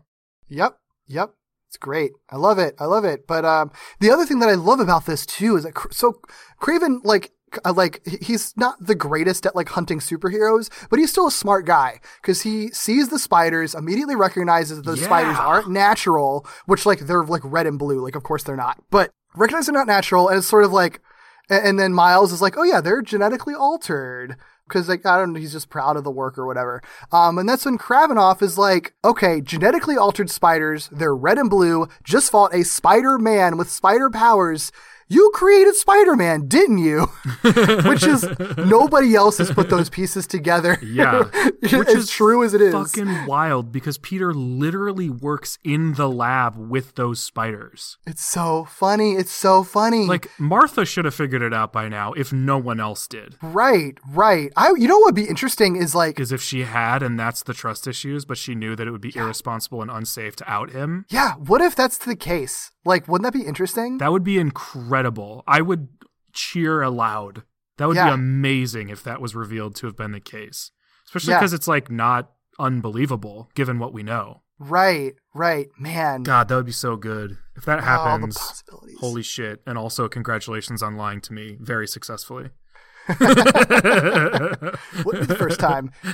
so yeah the other thing that i love about this is that like like i i I don't like Miles as a human being, obviously, because he seems to have like no feelings. But I is I like I him as a like how smart he. Yeah, I do too. I like how smart and cunning he is. Yeah, cunning is the perfect word. He sees this opportunity, and and and and so he just like takes credit for it all. He's like, "Yeah, I made the spiders, and I made Spider Man. Uh, are you in the market for?" Also being made like Spider Man and would pay for it, by the way. Like he even like he casually throws in like, yeah, Spider Man paid great money to me to be made like him. Like it's so genius. Like And he's such a so instant. yeah, yeah. It's like, yeah, yeah, He's a scary guy. I'm yes. I'm I'm so into it. His brain is fucking scary. uh huh. Uh huh. Gosh. Yikes. Yikes. Yep. Yep. But I mean, Kravinoff obviously is looking for a way to beat Spider Man, and it makes sense to beat him at his own game. So he's like, hell yeah, I will. Well, first he like threatens him to be like, I could, you know, threaten you to genetically engineer me. and Miles, again, smartly is like, I could destroy your body if I if we didn't trust each other, if I didn't have anything to gain. Yeah. Um, so Kra- Kravinoff is like, okay, I will pay you to remake Yep. me into a superhero or Yep. supervillain, basically. A super hunter is probably how Super he hunter. it, you know? Yeah, he yeah, doesn't view yeah. himself as good or bad, I imagine. No, of course not. Yeah, no, that makes sense. we don't get it as explicitly in this as in some other in, as some other uh, characterizations, but it all lines up that way. Uh, we Yeah. don't really have any reason to believe that he's a bad guy. Yeah, he just has goals that are harmful to a human being. So, Well, yeah. One thing I really appreciate about this conversation is Kravinoff sort of like has these realizations and you can see them, but they're not even necessarily realizations that we are meant to believe, right? So one of like the big thing is like, oh, that must be how Spider-Man beat me. It's because he's superpowered and I'm not. And like it makes sense from where he's sitting and it would be hard to argue with him, but it's hard for us as an audience knowing Spider-Man to believe that that is purely the case. But everything he's saying makes sense, and it and it, and it leads to a place where he's then willing to do this ridiculous thing to himself in order to to accomplish it. And you don't really know where it's going to go, but you can kind of like put together a few possibilities that sort of hinge on this idea that Kravinoff believes Spider-Man is only able to beat him because he's genetically enhanced. And I dig that. I really dig that yep. it was enough for me to like raise my eyebrow and be like, hmm, where's this going? Which I like about this episode. I was always sort of asking myself, like, where's this going to go next? Yeah, it's it's so great. It's such a it's such a smartly written episode because it does it's such a it's like norm it's like a normal format for a lot of episodes of this show, but yet it isn't at the same time. It Yeah. still keeps kind of having departures with every act, which I like a lot. And I do think that, you know, you could also expect that this genetic research just brings him to being comic book Kraven, where it's just like, oh yeah, it just enhance your enhances your sight and smell and senses without like turning him to a full turning him into a full fledged furry too. You know, That's so what I expected. yeah, yeah. Uh, we'll get into that very shortly. But days later, Peter, Gwen, and Mary Jane are at the state championship football game against a team called the Gorillas. Peter is taking a lot of creepy pictures of Liz. I'm not. I mean, I get it, but I don't like it. but uh, but you know, at least like it's it's pretty mutual, I guess, because Liz calls calls Peter out. It's like, hey, Petey, oh, you got a new camera. Oh, wow. Like she's paying attention to his life, which is cool. Like, and she even, I think she even, the way she says it, and I don't know if this was incidental or intentional, but the way she says it is, is that the new camera? So he Yeah. must have told her about it. Like he talked about it with her. Right, right. So, you know, it's like they would make a cute couple, is all I'm saying. I They're, get they're it. not a bad couple. They're honestly not. yeah, yeah. And honestly, like, uh, I don't, as much as I, I want Gwen to be happy, I think that there is merit in Liz and Peter both clearly having kind of their own thing going on that would make them a good couple for that reason. Because, like, Liz clearly has her own separate friend group, she has her own, like, hobbies and stuff. And Peter isn't someone that you can depend on to always be there. And that's the perfect type of person that he would need is someone else who also is going to be busy with her own thing all the time. Mhm. And I like, I, I think that's very smart. Yeah. Well, and you know, if if his if his best friend weren't also attracted to him, he would have a best friend that is not Liz's friend. So he Yeah. also has somebody. I mean, outside of this particular situation, he also Right. has somebody uh, that would be his own friend group. You know. Yeah. Yeah, man, just talking myself into like Liz and Peter, uh, Liz and Peter ship with every second. I mean, look, I'm not I'm not like rooting for Peter and Liz. I just don't think it's uh, like that bad, you know. And I don't No, think we're right, meant to think it's all that bad. But I do think that given what we know, like there is an inclination to root against it simply because like we want the outcome I think they want us to want. And I just don't want to like villain. I, I don't think either one of us is doing this. So this isn't a No. defense against us. But I also just like don't want to villainize Liz because I don't think she's bad, and I don't think this relationship is bad. Like it's Yeah. pretty healthy, right? Like Yeah. I don't think there's anything unhealthy No. between the two of them. Yeah, they even have they have a cute little PDA moment, like they're a little cute little hug. Like it's really sweet. It's really sweet. They like each other. It's so nice. Well, and they even have that moment where Sally's like, "Ew, he's a nerd," and Liz is like, "I don't care." Although she says Yeah. it in a weird fucking way because Oh, Sally's no. like, Sally's like, "Oh, he's a nerd. You could catch it." And what does she say? She says like, uh, Liz is like, I don't mind catching what Petey's got. Which, oh, you know, what? I forgot to mention this.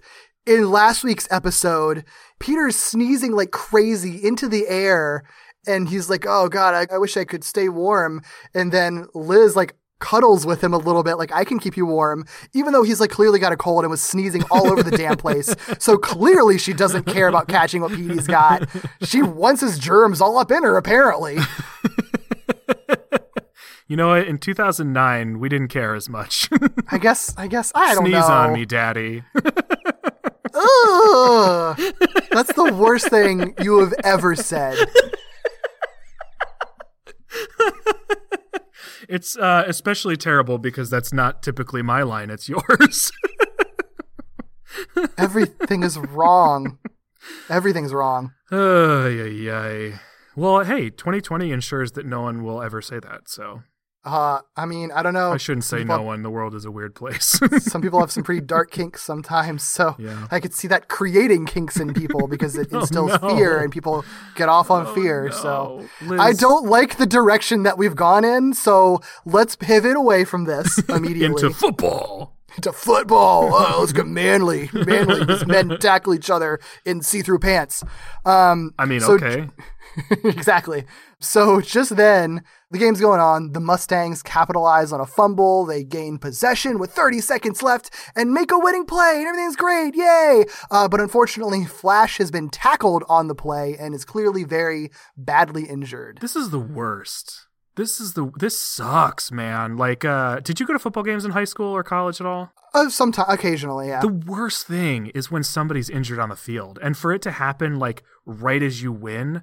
Gosh, and, and, and win the state championship. I can only imagine like how awful that stadium must have felt. Mm-hmm. God, it's such a terrible feeling in like a regular game with like nothing at stake.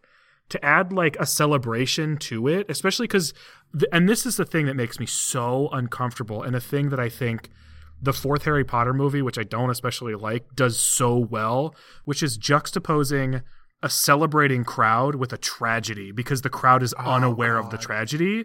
You know that that happened for at least a moment in this scenario. yeah. Like, ugh, I hate, and you know, Flash does not die. So, like, it's not the worst in the world, but I just hate that moment where it's like people are just unaware of the tragedy in front of them. It makes me so uncomfortable. Yeah, and you know this is supposed to take place like around like in like like December or so. Mhm. Like the football season, is the college is the high school football season that normally go like around the same amount, like the same time like the NFL football season goes? Like he would theoretically still there should still be more time in the season, right? That they might be playing beyond the state championship, maybe. No, because the state championship would be where they end. So the high school football Okay. season, this I mean, this would be actually a lot later than the season ends. So they'd be playing a lot longer, which honestly could contribute to an injury. Um, Sure. But uh, but yeah, no, it should be done. He should be good for the season. But I don't know. Okay. Flash Flash is being in the same classes as Peter doesn't mean he's in the same grade. Do we know if he's older than Peter or not? Because if he's not, he has other years in high school that he should be playing. Yeah, I think that they're all supposed to be. I think all of these characters are juniors. I don't know about like Rand, but I know that Flash is. I'm pretty. Sh- I'm pretty sure Flash is supposed to be a junior too. So like he could be ruining his. That's really shot bad. at playing next year. Yeah, and, and potentially like a college scholarship. Well, because he's looking at colleges and colleges are looking at him. yeah, exactly. That's really bad. I mean, he's a state championship under his belt, but we'll learn later. Like, yeah, the college prospects aren't guaranteed. Yep. Not anymore. Yep. I love that we that it's this show is making us care so much about Flash playing football too. well, I like Flash in this. I mean, I, I we didn't. I we I didn't start off liking Flash, but by the end of the season, I ended up liking and appreciating Flash because of what he does for Peter, and he does that thing where he's this is a Flash with a heart, and I appreciate that. And I guess most iterations of Flash get to that point, but Mm-hmm. um, this one gets there like relatively quick, and and, and I appreciate when that happens. So Yeah. I, I can dig this Flash, and I feel bad. And we we kind of have the same journey that Spider Man has because you know Spider Man doesn't react or Spider Man Peter doesn't react to the like well to the the fact that Flash is injured. He doesn't like Mm-hmm. like it. Right, exactly. Exactly. So we'll have to see how that goes. But in the meantime, back at the ESU lab, since we know it's been a few days later, it's now time to complete Kravinoff's treatment. So he gives Miles a down payment for the procedure. And yeah, so there there's a whole like shiny vial of serum that's injected into him, just almost just like the lizard serum was back then, Mm-hmm. back in the first season. And initially there's like no change. I also want to add that like his lion in the background is like super cute, just like lounging in the background and like cleaning himself. It's adorable. Oh, the lion. I thought you said lion, and I was like, what? Oh yeah, no, his lion that I already Gu- Guyadkin, I, I think his name one, right? Yeah. Name was right.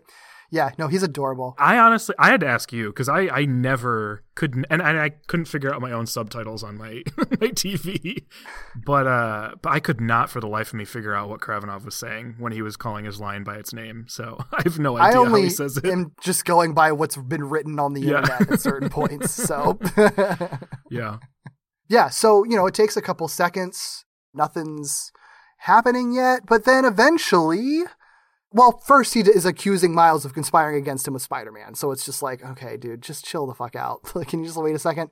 Um, and I like how they sort of reveal that a change is happening because he's like, I smell Spider-Man all over the lab, and that's when Miles is like, you can smell him. That's weird, bro. And that's when Kravinoff's like, oh shit, I can smell him, which finally transforms him into a big furry lion guy.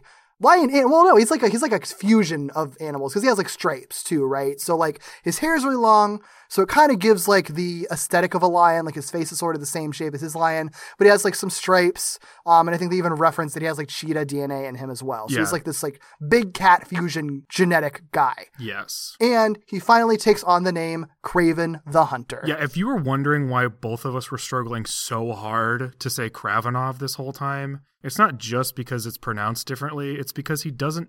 No one calls him, and he doesn't call himself Kraven until this moment. and all I wanted to do was call him Kraven. Yep. and I did many times. So, yep, yep, yep.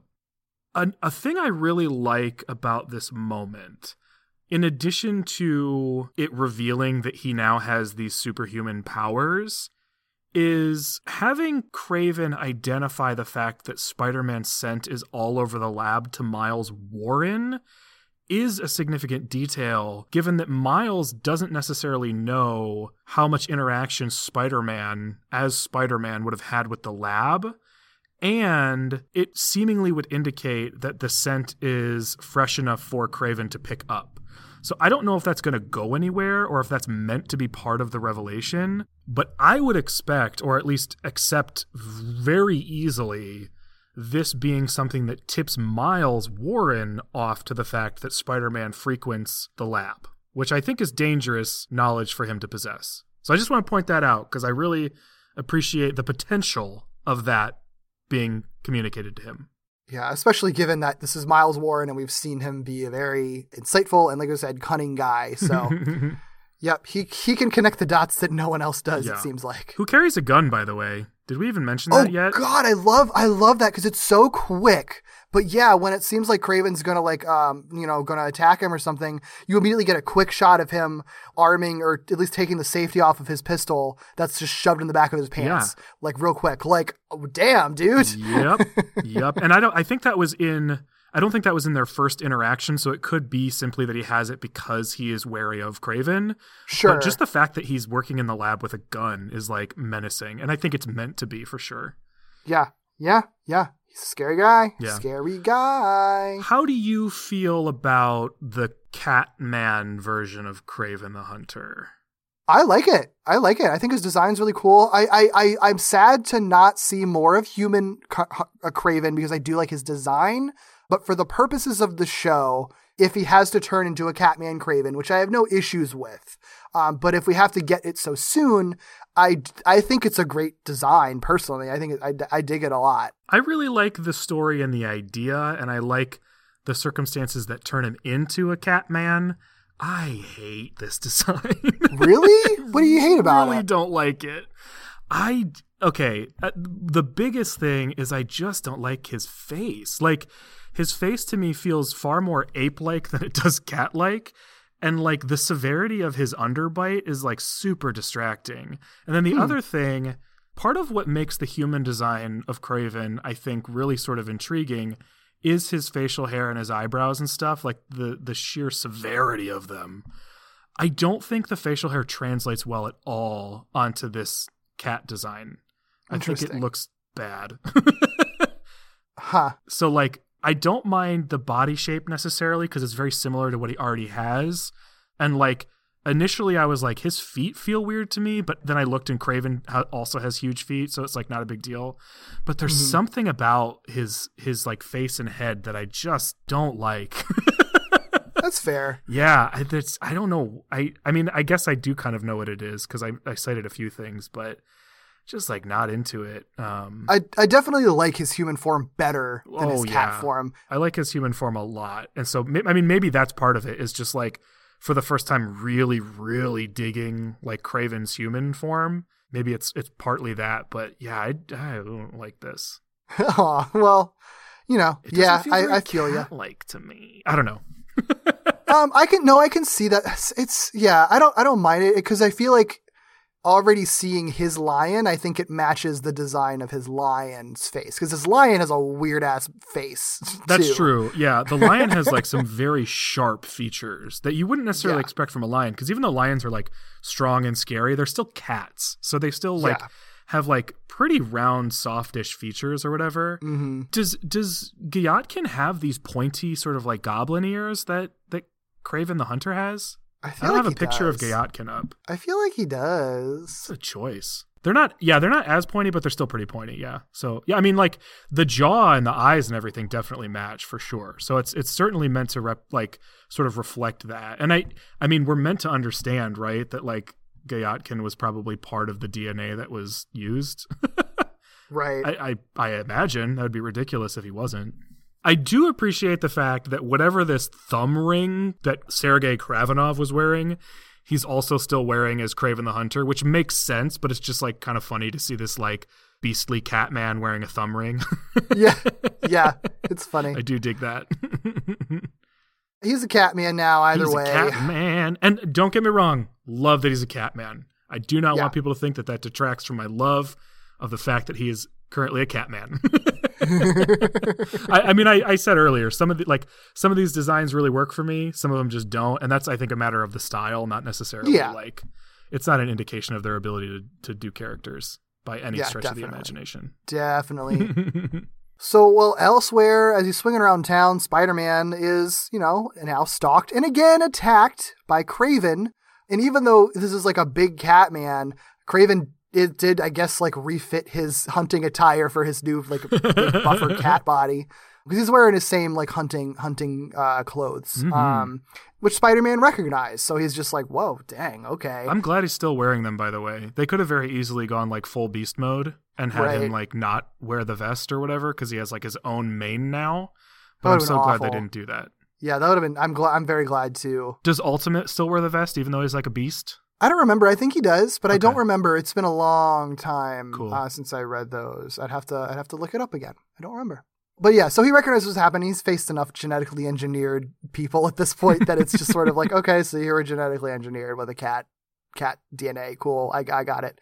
Kraven claims that he's uh, the same as you and that he paid to have his DNA altered to combine the strengths of a leopard, cheetah, and lion. He even like kind of talks a little more. I obviously already talked with an accent before, but he even talks occasionally with like more like simple like animalistic English, where he like kind of leaves out certain words and everything, Well, yeah, he uh, which is interesting.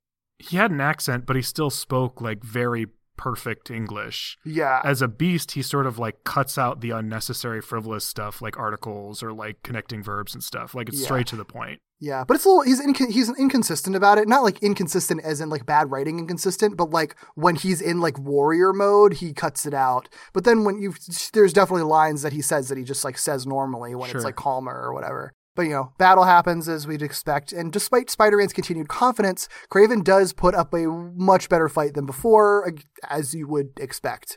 They end up like in a museum and are just destroying a bunch of Oh exhibits. It's- I'm so mad at them. This is reckless.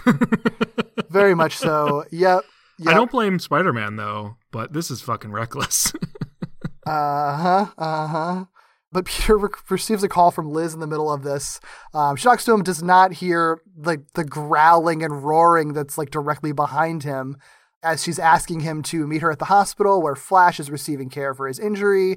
And she even like acknowledges, like, I know you guys aren't like great friends or anything like that, but I, you know, I'm still really, you know, good friends with him and I really just need someone to like be with me. yeah. And so so he Peter's like, okay, cool, I will be there. But uh, while after he hangs up, Kraven tosses Spidey into a gorilla display, which is the second time a gorilla has been referenced in this episode after the football team. And then Spidey surprises himself when he says, I've had enough gorillas for one night. This one's for Flash. Yeah. Yeah, he's like, wait a second, where did that come from? Flash. Oh, Flash. Maybe Flash is the one. Flash could be the one. I mean, I think honestly, I think we could rearrange a whole lot of these relationships and come up with a better a better combination for most of these people. Just got to Yep. be open to the queerness of it all, you know? Mm-hmm. You know? So, okay, so Kraven, I want to say tosses, but more accurately, like fucking launches Spider Man through one of the museum windows into the side of a bus outside. And it is brutal. Like, Spider Man takes like a blow. Like, when he hits the bus, like the bus, like, like almost folds at his impact. It's nuts. So they're like full on, like, beat the shit out of each other mode. And that's kind of like how it goes from this point on until this sort of resolves. So they they sort of like continue their increasingly brutal fight through the streets until they end up in Central Park. Kraven continues to just like aggressively, kind of increasingly aggressively pursue Spider-Man, who in response begins sort of like rapidly quote spinning webs onto nearby trees, some of which hit Kraven, some of which don't. Just sort of this like frantic or seemingly frantic crafting of webs. We do eventually see after we get like a chase, like a cool chase scene through all these like webs and stuff, that Spider-Man has managed to create a web cage around himself and Kraven. So he ends up in this space where there's like four trees, and he's made like a wall between all the trees and put like a ceiling over it. It's very cool. I like this sort of tactic, and I didn't necessarily see it coming because even though Spider-Man's been confident throughout this, you see Kraven come on so strong and when you see Spider-Man sort of frantically making the webs, it's not unreasonable to think that like he's thrown off. And then the reveal is like he's not really thrown off at all. Yeah. Kraven might be stronger and he might be more aggressive, but the thing that I don't think Kraven even accounted for is that while he increased his speed and his strength and his agility, he kind of and this I guess the language sort of indicates this a little bit. He kind of has a berserker mode now. And Spider Man hasn't changed. So Spider Man is still as clear headed, still as intelligent, still as agile as he was before. And Kraven has just tanked up, essentially. Yeah. so it's not unreasonable to think that Spider Man is able to sort of like outsmart him a little bit. We don't know fully that this works right away, but we know pretty quickly because Kraven sort of like tears through these webs one after the other, after the other, after the other. And they kind of like you know, they have a chase scene through the trees and on the ground, and Spider Man just keeps thwipping and thwipping and thwipping. One thing that like is kind of cool though is each one of these webs that Kraven ends up running through, he kind of carries some of it with him, and it sort of slows him down and tires him out. Basically, Spider Man's like creating these walls for Kraven to like crash through, and he takes advantage of this and is able to eventually, despite having run out of web entirely, knock Kraven out because he's slowed down and he pauses to to kind of like gloat that he hasn't been restrained yet. And Spider-Man like kicks the shit out of him in the face and then like beats him down and throws him into a web that he spun earlier. Like it's it's kind of cool because it's when we talked about Unlimited, one of the things we had an issue with as far as the hunter there was that just pure like strength seemed to be the solution and it didn't feel Right. quite right in this case the final blow is strength. Like he he does spider-man does knock the shit out of Kraven but he also does it through this strategic plan of making these walls of web and this this cage of web.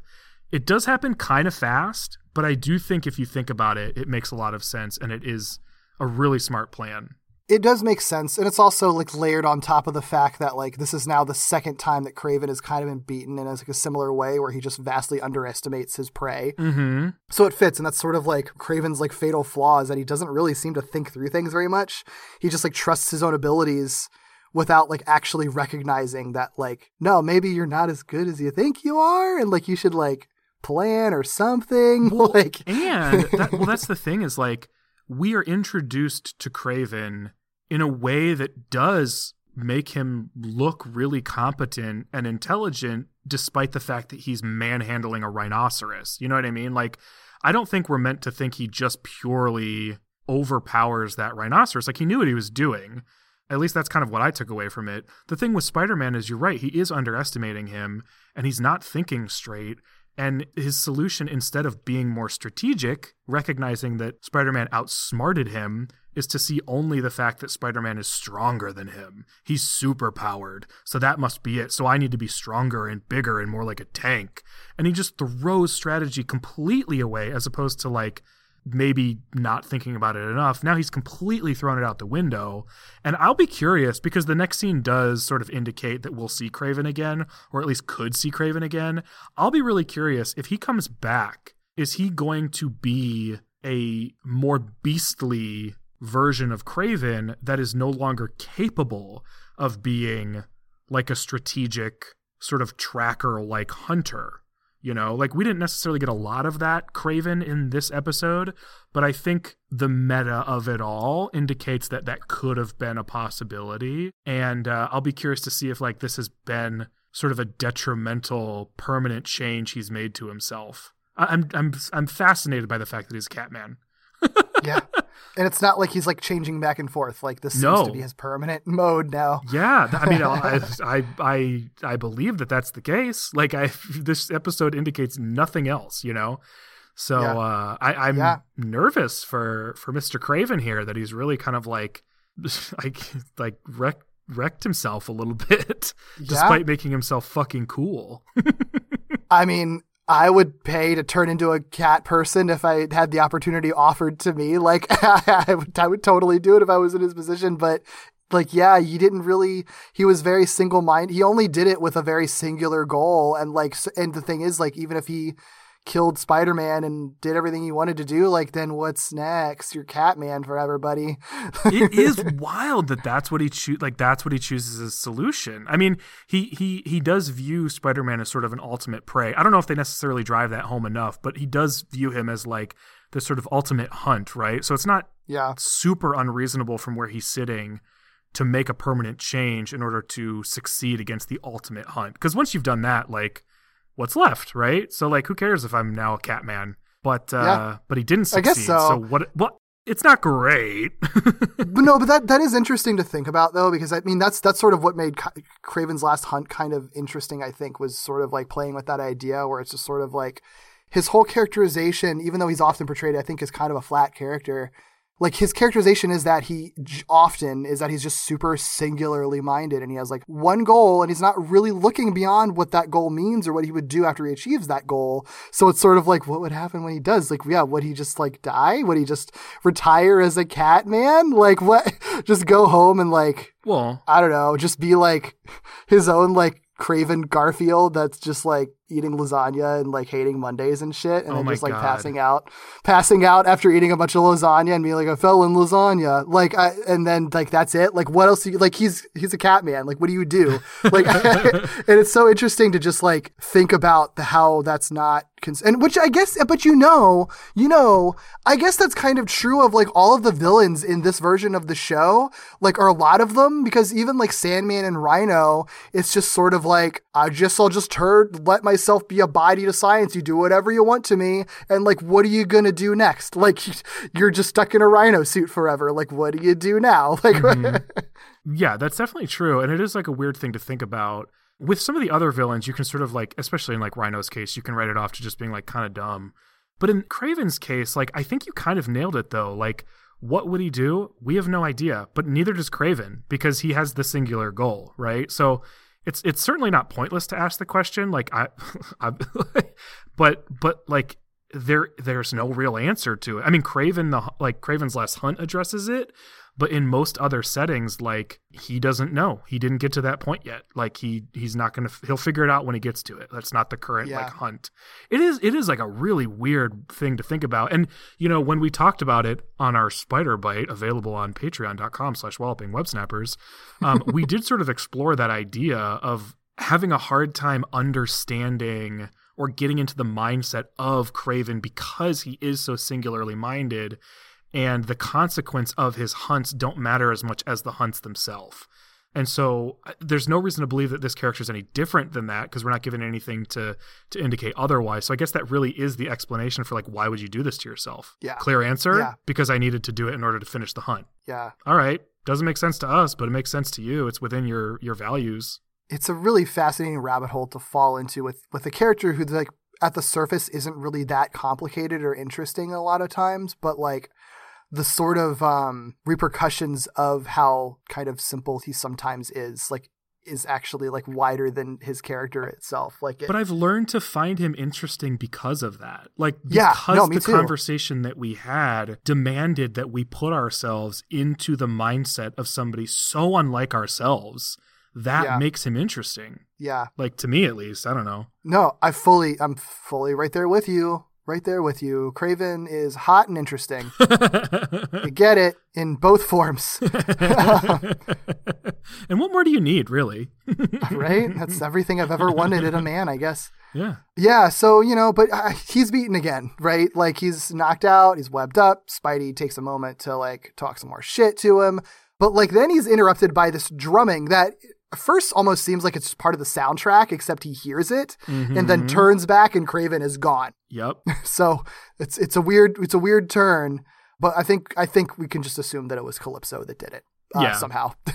yeah. Well, and that's the thing is like we don't know what Calypso can do in this show. it's true. That's but true. But she has offered help in some way and was pretty confident about what that help could do. Yeah. So I agree. It's probably Calypso doing something. yeah, yeah, yep, yep. She seems like she rules. If if we were to see more of her. Ugh, I know, right? so we do cut then to the hospital. I honestly, one of the biggest surprises of the show is the fact that Peter's able to get to the hospital in time. right? I was stunned because I did not expect that. He he he's interrupted in his fight by Liz, who asks him to get to the hospital. He promises that he'll be there, and he's there. And I was stunned. So Peter gets to the hospital in time. He agrees to stay there and comfort Liz. She does not ask why he has a black eye, by the way, weird. So at weird. all. but I guess she's worried about other stuff. Um, Yeah. But I would still ask. Right. Uh, and and I'm I'm like I don't even know what to say. Like I I'm just I'm. Has he ever treated any of his love interests this well? That's the thing that I was just I was thinking when we were talking like just going into this is that like if this were Gwen, I don't think that he would make it. And not on purpose, just because it's like weirdly like the universe like doesn't want them to be together. Yeah. And but the universe is like perfectly setting up every reason for him to be with Liz. Like it's so it's so funny. Like he there's he's never made it on time. He's never not let down one of his love interests until this moment. But here's the thing, and here's the thing. You bring up Gwen, but I'm going to bring up like a different Gwen. Gwen Stacy in the comics was deemed too perfect. Like their relationship was too perfect. So Sure. I don't think it's, you know, even though I'm sitting here like shocked that Peter is like actually there on time and comforting Liz and like being there for her, it would make sense if this relationship was perfect so that it is devastating when it doesn't work. You know what I mean? Makes sense, yeah. And I still expect that it won't work. Dis- despite despite being open to the possibilities, I'm obviously convinced this will not be the end end result of the the romance saga. Mm-hmm. But I don't know what will happen, and I don't imagine that Liz is going to die or be killed. But I do imagine something about it isn't going to work. I think we get a hint at what it could be here at the end of this episode, but doesn't have to be Right. in the way that Liz acts in the hospital and on the phone.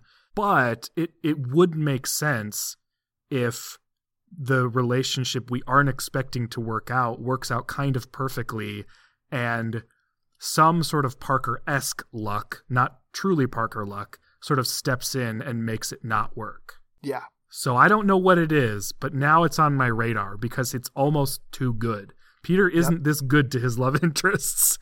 right, right. Shows up on time is is a, is a shoulder to cry on. Is just like listening mm-hmm. and not complicating their issues in a tough time. Fulfilling his promises. What the fuck is that? yeah, and I mean in this case, like it's it's not like bad news, but it's not it's it's good news ultimately, but it's still a thing Yeah. where like it's it's gonna be hard. So basically, uh, the doctor greets Flash's family and, and Liz and Peter overhear that Flash is basically fine. The surgery went well, but it is this knee is going to be need healing for months, and they're unsure of the long term effects, which we were just saying earlier is like a terrible news to get for someone who is like a, a star football player. Mm-hmm. Big time. Big time. So get well soon, Flash. mm-hmm. So Flash wakes up in the hospital. Kraven wakes up in a limousine with Calypso and declares that his hunt isn't over. He's like initially worried about his cat body, but she's into Kitty Kraven. Oh, like, I'm sure. She's, she is 100% into it. I'm like, she's even like, I like your eyes. Yeah, she does say that, doesn't she? yeah. they suit you, I think. Isn't that what she says? Mm-hmm. Yeah, so he I mean he he declares his hunt isn't over. She's not the one who responds though. A voice from a speaker responds saying glad to hear it. And Calypso indicates that the voice is in fact their anonymous donor and they actually now know what to call him, which is the master planner, who we heard about at the end of the last episode with the Tinkerer and Mysterio. And We this can episode just we can just start saying Aunt May, right? Like everybody knows. yeah, yeah, yeah, yeah, yeah, yeah, yeah, yeah, yeah. I mean, it is a filtered voice, so That's fair. That's fair. So I guess we're not supposed to know. We're not not it's not we're not supposed to. But know it's it, her. but it's it's her. The the, Yeah. the Maester Parklanner. Second worst thing you've said tonight. Okay. Great. Cool. I'm, I've got a running list.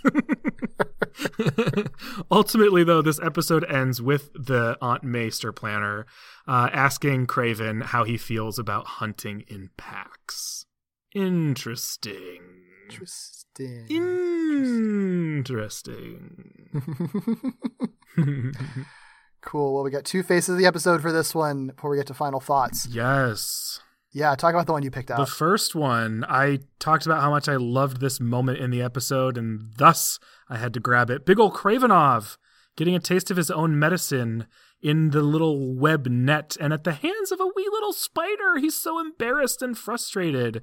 Um, this is a this is a cool shot in general. In in addition to being like a fun moment, you have Kraven in the foreground, uh, trapped up and squished in this little web net, and uh, Spider Man hanging upside down behind him, sort of like scratching his chin, thinking about like what in the world has just happened. it's great. and Kraven's facial expression is, uh, dare I say, adorable. Oh, it's adorable. It's adorable. So really, really a fan of of uh, this this Kraven. He's really funny. yeah. Less adorable is when he's cat kraven and he gives the horniest smile I've ever seen. Just a close up on his face. I think he's just talking about how he paid money to turn into a lion man, but Oh, it's boy. like it's a lot. It's a lot. It's real lot. intense. It's a very very severe close up. He's got the like uh, one eye o- like wide open, one eye sort of squinting, and damn if that smile isn't huge. Yep. Yep. It's good. Holy I dig it. smokes! Yeah, man. Man, it's it's so funny how deeply this show makes us talk about like the relationship stuff. Like I'm in I Yeah. love it. I love it so much, but it's like I don't feel like we get this out of any other show. No. At least that the way we talked about. because honestly and this is this is this this is i guess i mean it's probably rude but honestly the other shows don't that we've talked about don't do it in a way that i care like it it, it frequently comes across as like kind of cringy um, and granted we've talked about older shows so that's worth noting i have no idea maybe newer shows in general do a better job of this but 90s peter cringy when it comes to relationships you know? Mm-hmm. Amazing friends cringy as fuck when it comes to bobby and peter talking about angelica. Like it's just it it hasn't been handled in a way that feels serious and feels like like i said a part of his maturation like an actual character journey as Yeah. opposed to just like either isn't this cute or isn't this saucy you know? Yeah, I fully and it doesn't feel totally peter centric yeah, because they fleshed out the the characters that he's involved with so well already before they kind of throw the romance angle in it. Yeah. So there's cause so it's like affecting their own character arcs and everything too. Yeah. Yeah. Yeah. I have a question for you though, because Okay. this is something that that we've talked about a lot in the first season, and then and then the last episode too. Like that, the show is generally pretty good about sort of having its supervillain like a plot have a theme to it that is relevant or somehow reflects the like the Peter story. And the first episode had the misdirection thing going on.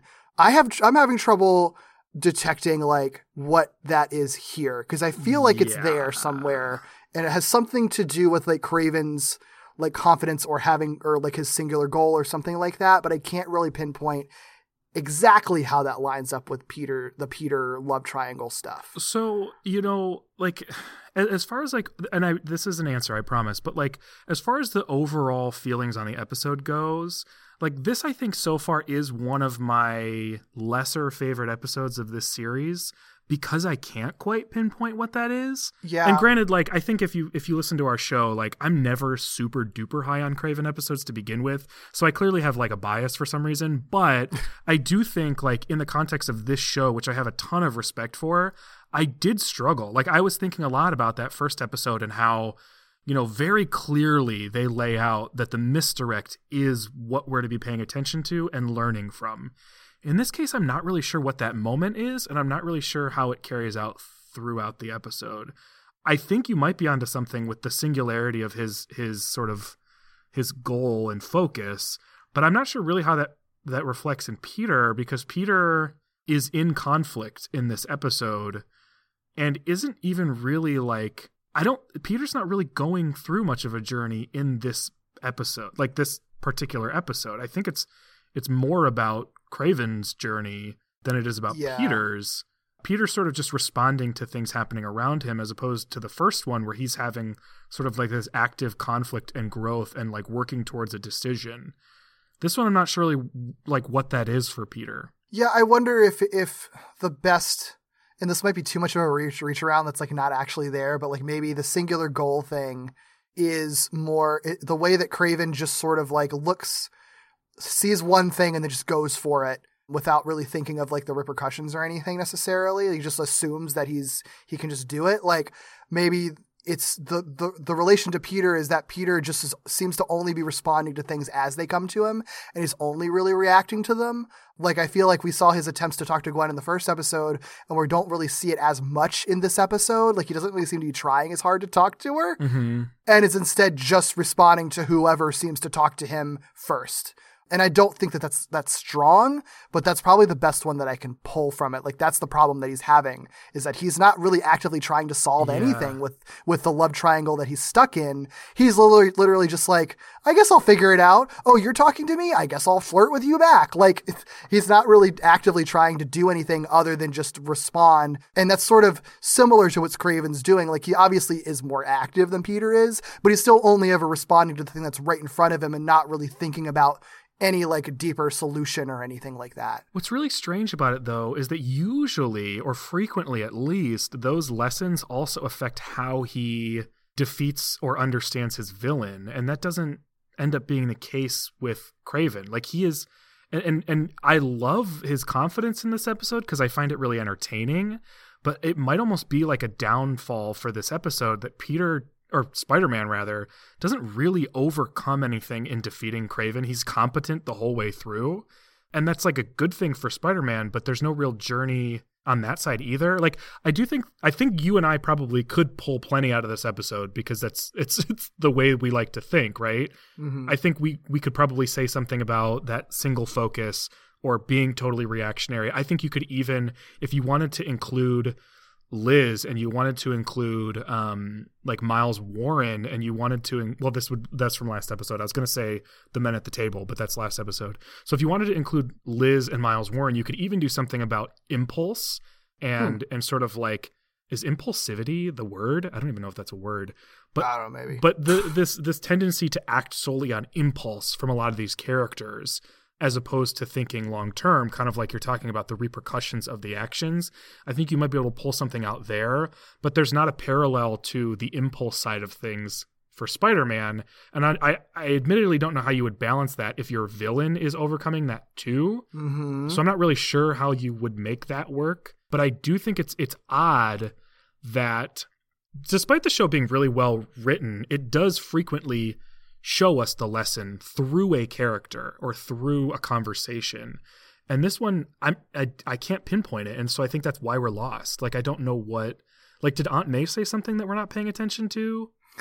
you know, like did Calypso say something that we didn't pay attention to? Like I'm not sure where it is. Yeah, I guess it's just it's just a a much more plot heavy and like episode than we're used to, and there's like in, and there's individual character heavy stuff, but in in how it all relates to each other, there isn't really a, an overarching theme. Well, and depending on what happens with Kraven, it's okay for the the the story to be Kraven's. That's fine. Yeah. We're just not used to it. So I think that would be strange. So uh, you know, like I said, I expect him to show up again. So I don't know if he showed up next episode. That could be the journey. You know, it could be Right, sort of a de facto two parter about Kraven, not Peter, and then they could pick back up. But I would be very surprised if that's what they did because we haven't really done that with the show. Even when Eddie was a big part of the season, Peter was still growing and learning from that experience too. So yeah, curious to see sort of sort of what what happens here and and if any if there's any clarity given whatever happens next. yeah, yeah. Well, we'll just have to find out, or rather, you will have to find out as the person who doesn't know what comes next. That's true. I have no idea. Yeah, yeah. Oh man, I'm so excited for you to see the rest of the season. and I'm excited for all of you guys who've never listened to our Patreon episodes to listen to our Patreon episodes. And you can join that anytime you want at patreon.com slash walloping web snappers. We have tons of bonus content there. So check us out. Uh, otherwise, if you'd like to find us individually, where can we find you, Doug? You can find me on Twitter at IckyBooley, I C K Y B O O L E Y. You can find me on another podcast here on the Four Eyed Radio Network called Victory Road, a Pokemon podcast where my co host Kyle and I talk about Pokemon just as we feel like it. And if you like listening to people talk about what they're reading, what they're playing, what they're watching, you can listen to me on a podcast called Novel Gaming, where my friends Katie, Vicky, and I talk about what we are consuming media wise. Derek, where can people find you and all the things you're working on? Sure, you can find me on Twitter at Derek B. Gale. You can also find me on YouTube under my video essay series, Second Chance, um, which is a, a series that looks at bad or divisive media, or media considered bad or divisive by like the general public or by critics, uh, but looks at it from a positive lens through like kind of analytic lenses. Um, and also tries to, you know, learn a little bit about like film and art while I'm doing it. Uh, in this case, I think ba- when this episode comes out, either around the same time or, or a little shortly afterwards, I have an episode on the Speed Racer movie, and also kind of by yeah. kind of by proxy, like the Wachowskis in general, because Okay. there's a lot of a lot of related stuff just as them as filmmakers, uh, but mostly framed through the perspective of the Speed Racer movie coming out this month, which has been an interesting experience because just a little fun fact, this is the first one that I've done, which was like requested by multiple people for me to do, and so I had never actually seen the movie before committing to doing it, and just kind of assumed just because the Wachowskis made it that it would be interesting. So I did. I have seen it, and yes, there is a ton to talk about. And honestly, that movie fucking rules. It does. So I like it a lot, and I'm very I'm- excited to see what you have to say about it. yeah, I'm I'm I'm excited to to to do it finally. So that'll be out. Look out for that this month. Uh, again, the show is called Second Chance on YouTube. Um, but if you'd like to find more from Walloping Web Snappers, we're also all over the internet. So you can find us on our website, wallopingwebsnappers.com, for a full archive of all of our episodes. You can also follow us on Twitter, Instagram, and Facebook at Walloping Web Pod. We'd also love it if you could email us, wallopingwebsnapperspodcast at gmail.com. If you have ideas about what the theme of this episode is that we just like completely missed, please tell us. We would love to know. That would be amazing. If someone was Yeah? like, "Hey, you dumbasses, it was right here." yeah. If it's a good email, I'm happy to read it on the oh air. Oh hell yeah! um, we would also love it if you could rate, review, and subscribe to us on Apple Podcasts, the best way for people to find our podcast. Next week, Master Planner continues to plan in the episode Reinforcement. Awesome. I don't know if we find out who it is, but I'm excited to find out if we find out. It's Aunt May. Bye. Bye.